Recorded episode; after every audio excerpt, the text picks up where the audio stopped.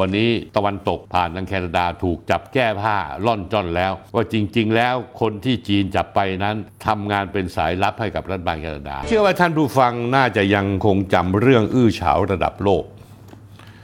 กรณีที่ทางการแคนาดาจับตัวนางเมิ่งหวันโจ ซึ่งเป็นลูกสาวของผู้ก่อตั้งหัวเว่ยนะฮะ เมืองหวานโจตอนนี้เป็นประธานเจ้าหน้าที่บริหารด้านการเงินของบริษัทหัวเว่ยซึ่งเธอถูกจับตอนนั้นเธอเป็นประธานบริหารในเรื่องการเงิน เธอถูกควบคุมตัวที่สนามบินนานาชาติแวนคูเวอร์ ประเทศแคนาดา ตั้งแต่วันที่ 1 ธันวาคม 2561 ตามหมายจับของสหรัฐ ข้อหาคือละเมิดการคว่ำบาตรอิหร่านอเมริกา ถูกกักตัวอยู่เมืองแวนคูเวอร์ ยาวนานถึง 1,000กับ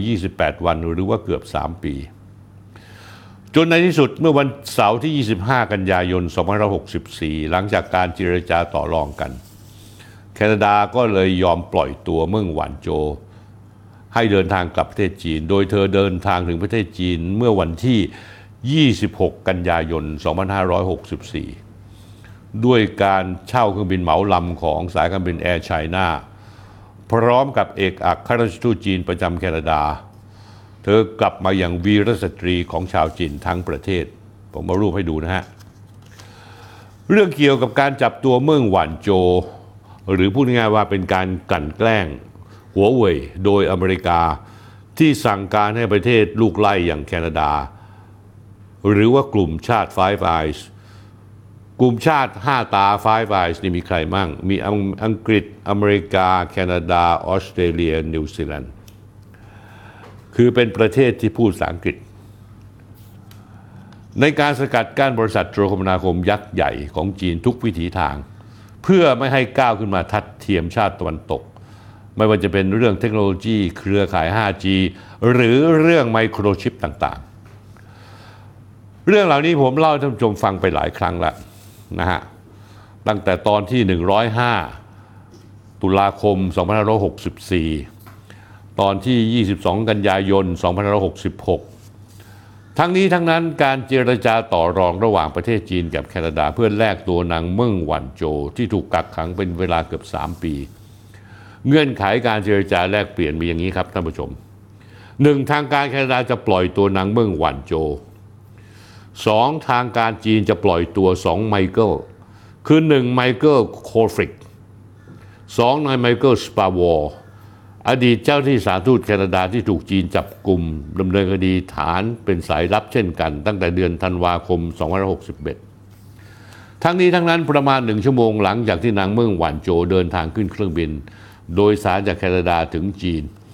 เครื่องบินโดยสารอีกลำหนึ่งก็ออกจากจีนบินสู่แคนาดาเช่นกัน โดยมีนายไมเคิลคอฟริกและไมเคิลสปาวอร์เป็นผู้โดยสาร ประเด็นที่น่าสนใจในเรื่องนี้ก็คือในช่วงเวลาเกือบ 3 ปีที่เมิ่งหว่านโจวถูกแคนาดาจับตัว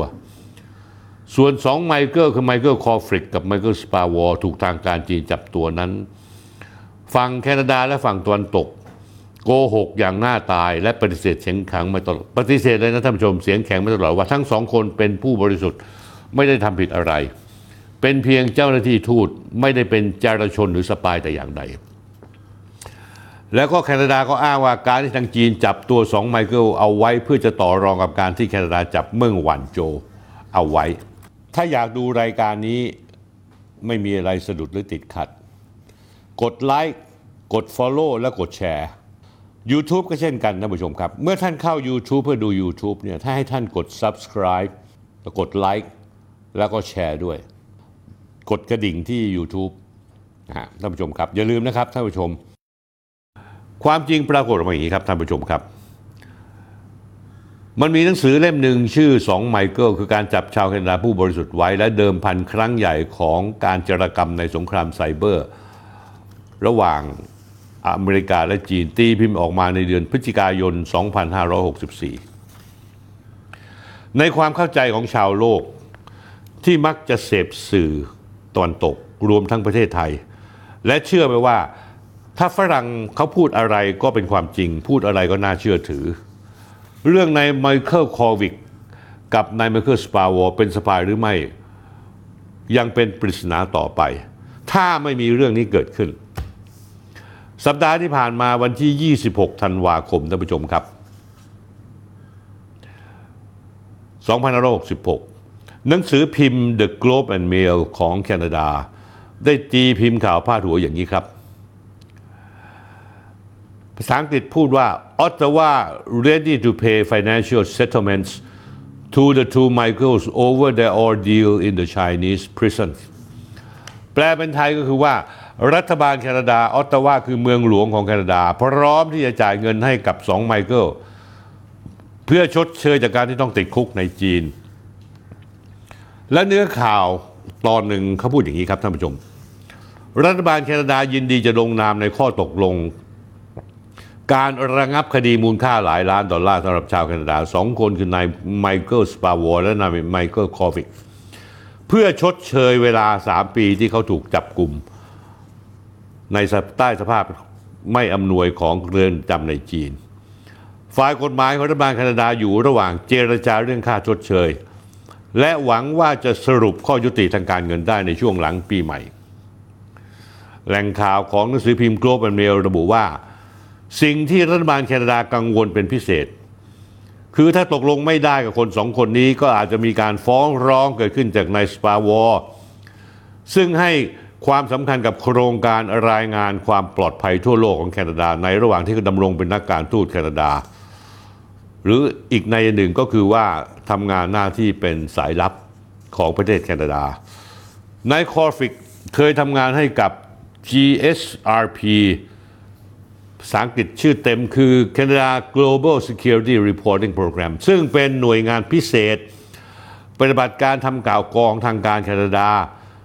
หรือพูดง่ายๆเป็น CIA ของแคนาดานั่นเอง หน่วยงานนี้จะส่งเจ้าหน้าที่ต่างประเทศไปยังจุดต่าง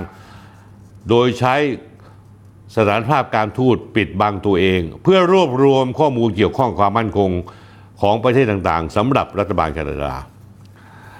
นายสปาวอลกล่าวหาว่าทางการจีนจับกลุ่มและจำคุกเขาและนายฟอริก เพราะเขาเป็นผู้ให้ข้อมูลแก่คอฟริก โดยไม่เจตนา โดยข้อมูลดังกล่าวนั้นถูกแบ่งปันกับหน่วยสืบราชการลับของแคนาดาและตะวันตกอื่นๆ ท่านผู้ชมเห็นอย่างครับ ที่อเมริกาทางตะวันตกอ้างตัวเองบริสุทธิ์เป็นนักการทูต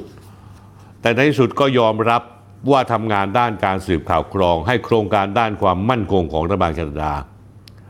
ทั้งนี้ทั้งนั้นนายคอฟริกพยายามแก้ตัวว่าเขาปฏิบัติตามมาตรมาตรฐานกฎหมายกฎเกณฑ์ และข้อบังคับที่ควบคุมนักการทูตท่านผู้ชมครับในการเจรจากับ2ไมเคิลรัฐบาลแคนาดาเสนอเงินชดเชยให้ประมาณ 3 ล้านดอลลาร์แคนาดาต่อคน ราวๆ 77.5 ล้านบาท แต่แหล่งข่าวระบุว่าทนายความของนายสปาวอร์ได้เรียกเงินเรียกร้องมากถึง 10.5 ล้านดอลลาร์หรือ 271 ล้านบาท โดยกล่าวหาว่ารัฐบาลแคนาดาประมาทเลินเล่ออย่างร้ายแรงต่อวิธีการจัดการกับ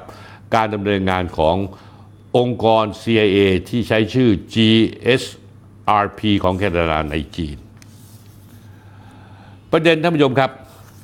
แม้ว่ารัฐบาลแคนาดาจะปฏิเสธเสียงแข็ง อ้างว่าเจ้าหน้าที่ในโครงการ GSRP ไม่ใช่สายลับ แต่เป็นที่รับรู้ว่ารายงานจากโครงการดังกล่าว มีการแบ่งปันระหว่างหน่วยข่าวกรองความมั่นคงของแคนาดา และพันธมิตรของประเทศ 5 ตา 5 Eye อย่างเป็นอิสระ ความย้อนแย้งของรัฐบาลแคนาดา ซึ่งปฏิเสธว่าไม่ได้ส่งคนเข้าไปทำการสอดแนมหรือเจรกรรม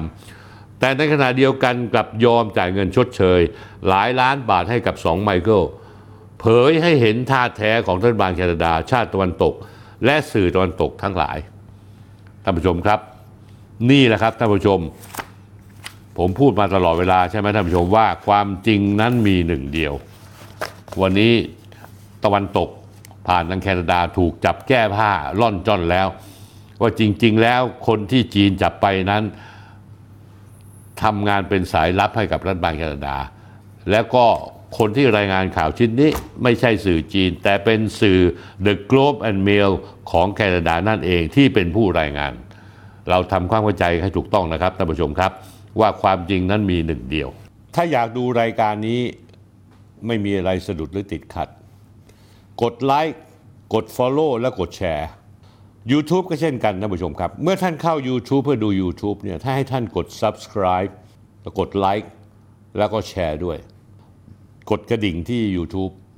นะฮะท่านผู้ชมครับ อย่าลืมนะครับท่านผู้ชม